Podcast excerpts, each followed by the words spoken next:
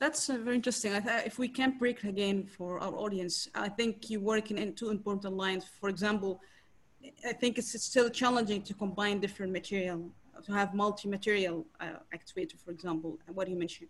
And maybe if we can focus in the first point, what are the challenges of um, integrating uh, different material, like compliant stiff material to have certain behavior? If you can tell us more about the challenges and what you're looking up, uh, up against uh, uh, like antagonistic design who have compliant and stiff material. What is something you thought that could be beneficial in designing soft robotics with different material? Um, so definitely, I think um, it's great to integrate uh, different material together uh, such that we have different properties uh, for the robots. Mm-hmm. Uh, the challenges I had is uh, how can we uh, have these different material together but still have the original function? For example, uh, I the exoskeleton covered software gripper I developed. So I have the exoskeleton is a rigid part. It is supposed to provide very powerful grasping force, uh, but uh, the empirical result is not as good as I expected because there's many uh, unexpected uh, factors there will affect the performers. Uh, for example, the uh, I have like a cable-driven this exoskeleton. There are many frictions that I didn't expect it.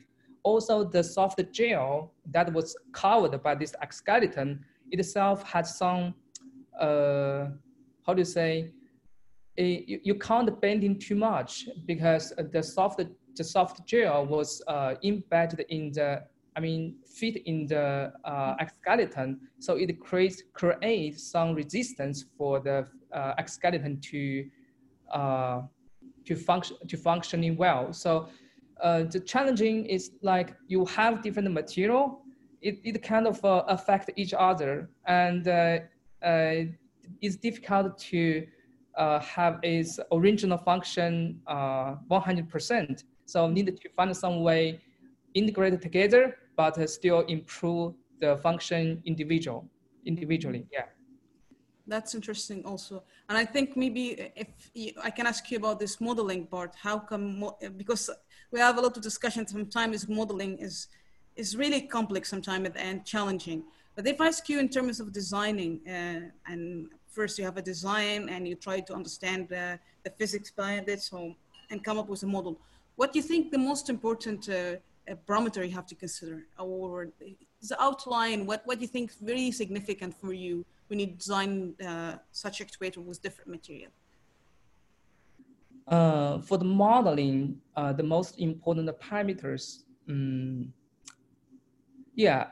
So for my experience uh, i feel the model has two uh, major function first it will give me the guidance uh, to how what kind of parameter I should select.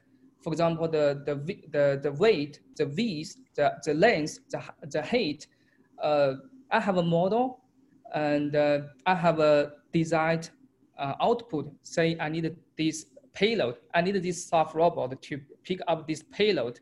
So I have this requirement and I have a model then I can uh, use the inverse model to uh, find the correct dimensions for this robot.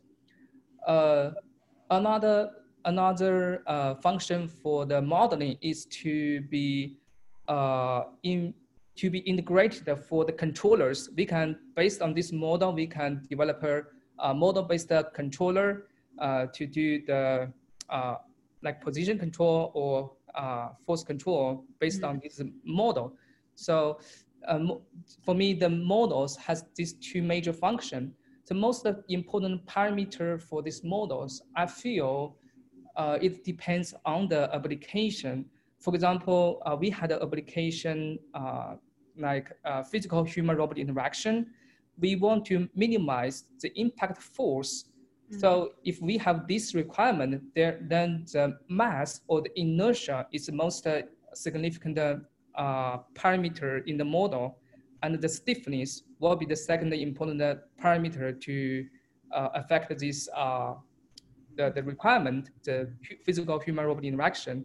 Yeah, that's, so that's that's my feeling. That's a great